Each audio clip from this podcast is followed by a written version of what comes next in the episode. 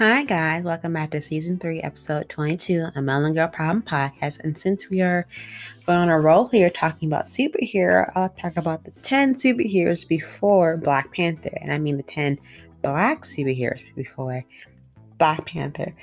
From Marvel's adaptations to original screen heroes, these are some of the my most favorite black star performances in superhero. We have Blade, who appeared in 1998, became the first Marvel comic character to succeed have a successful budget movie adaptation, ushering in the current domination of the superhero in blockbusters filmmaking.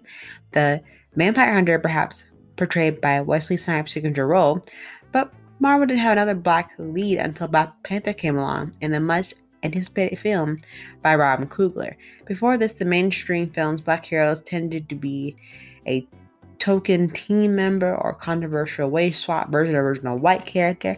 Outside of these adaptations, they had fared better with Black Stars creating their own heroes plays. In here are the most memorable Black Stars playing the notoriety black on-screen superheroes. We have Abar, the first Black Superman. A year before Christopher Reeves first pulled up his tights, there was this another black scientist named Dr. Kincaid, moving his family to a white suburban and spending most of his time being hassled by his racist neighbors.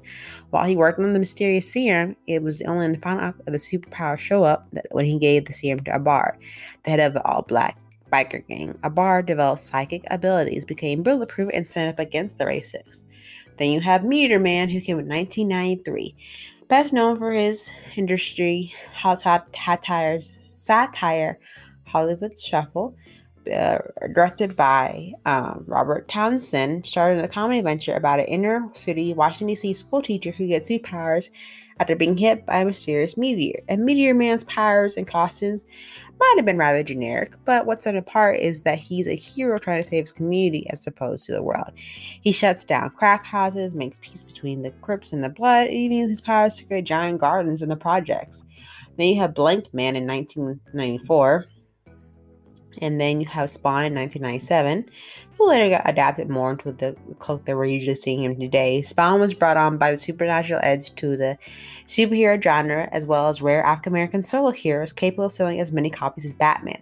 Playing the title character should have been a major breakthrough for the extremely talented martial artist and actor Michael Jai White. Yet the medium budget failed to capture the unique of McFarlane's art, and we all were left with the 90s metal with and John Leguizamo in a clown makeup and then later White would later become a cult favorite through straight to DVD fighting movies and superb proof of Black Dynamite in 2009. As I mentioned, we have Blade that ran from 1998 to 2004. Then we have the beloved Storm and X Men from 2000 to 2014. The weather controlling African powerhouse Storm has always been one of the most iconic part of the X Men franchise, especially since her overtop and honestly pretty stereotype portrayal in the beloved 1990s animated series. So casting her as her prime Halle Berry counterpart and the long-awaited X-Men movie seemed to be, be like a no-brainer, but in practice, she was rarely more than a cardboard cutout. Berry sadly seemed to act like she was above the material, but at the same time, she was hardly given much to do, apart from being the biggest name on the poster. And then we have Hancock that came out in 2008. Hancock isn't a perfect film, but there it shows that there was a lot of interest in potential superhero genre when it doesn't just adapt a 50 year old character. Will Smith played a drunk, washed up superhero who ends up working with James Bateman's PR consultant to improve his public image. It gets bogged down with clunky plot twists at the end, but one of these films, alongside I Robot and I Am Legend, where Will Smith gets a surprisingly deep performance far above what was required for a summer blockbuster. Then we have Nick Fury in the Marvel Cinematic Universe 2008 till now. Along with comic creator Mark Millar and Bryan Hitch were tasked with reimagining Marvel Super Spy from the early 2000s.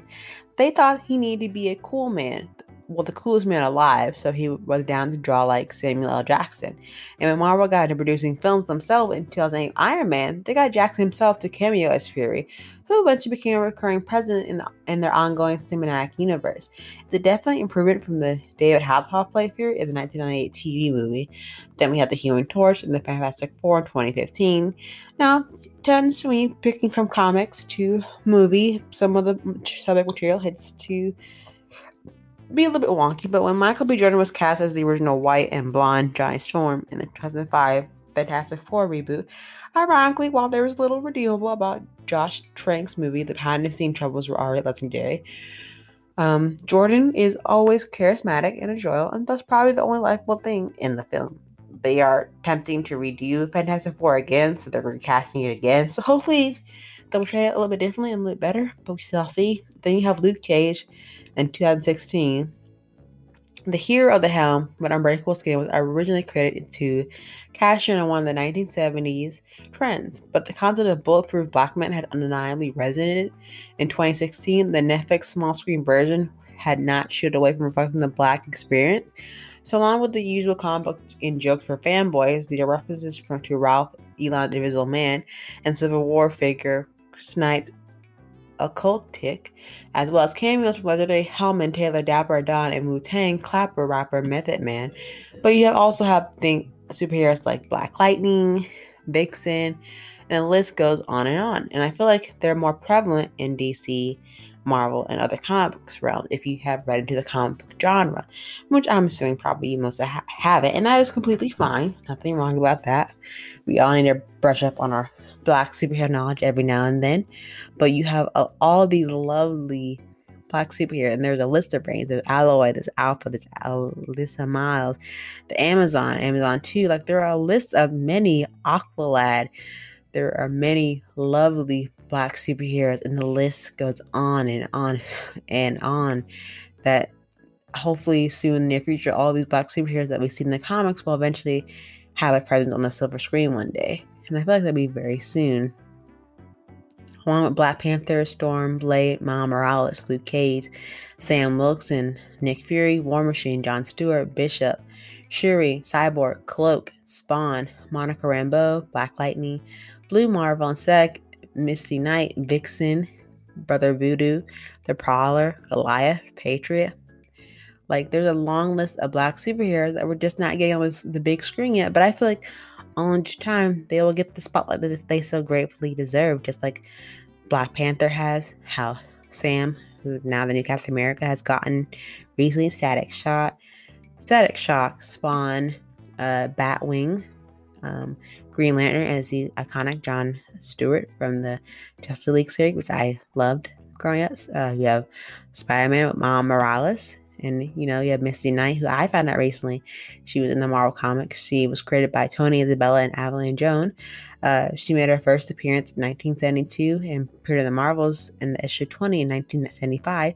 Mercedes, Mercedes or Misty Knight is a kung fu bio, uh, courtesy of Tony Stark, detective known for dating Danny Rand, Iron Fist, and for her first police work at the New York Police Department. She has teamed up with various members of the Defenders, including Luke Cage, the iconic Black Panther, played by T'Challa, uh, Storm. We have Nick Fury. We have Bishop. So there are a lot of characters that we have yet to scratch the surface on. And if you grew up watching Static Shock, you know about him. Uh, Virgil Hawkins was exposed to a mutagenic gas which gave him superpowers with the ability to control electromagnetic instead of joining the Teen Titans and continue to protect the city. And so we have the list goes on and on a lot of famous black superheroes that we have barely able to scratch the surface that will feel like you should explore more on if you're into the more stereotypical black superheroes and want to learn more mainstream of them, definitely dive into your old comic collection if you have any, or do some research online because there's a long list of superheroes that I can't wait to see them be on, betrayed on the big screen one day because we have a long list to go through, and I'm excited to see what the exploration of more black superheroes being more prime on television and big screen is going to do for the community, especially in the black community where we had Black Panther, and that was the main focal point of showing black people to stand up, and also they have a superhero that looks just like them to be that main role model. But there are many more in the shadows that have yet to see their time in the spotlight, and I have a strong feeling one day we will get that very soon. But thank you for tuning into this episode of Manga Prime Podcast, season 3, episode 23. And I will say I am going to probably be wrapping up around season. Well, season 3 will be wrapping up soon. I think I'll record a couple more episodes before I give myself a break and then take a rest before season four because I am planning to continue with these podcast episodes. So, season four, season five, and season six in the near future. And we'll see where it leads from there. But I'd love to hear y'all thoughts and opinions about topics that I haven't touched upon yet with, would you like to hear? And I can't just see what the response is and the support. And thank you for continuing listening to my podcast. And here's to many more. Until then, I will see you very soon. Bye bye.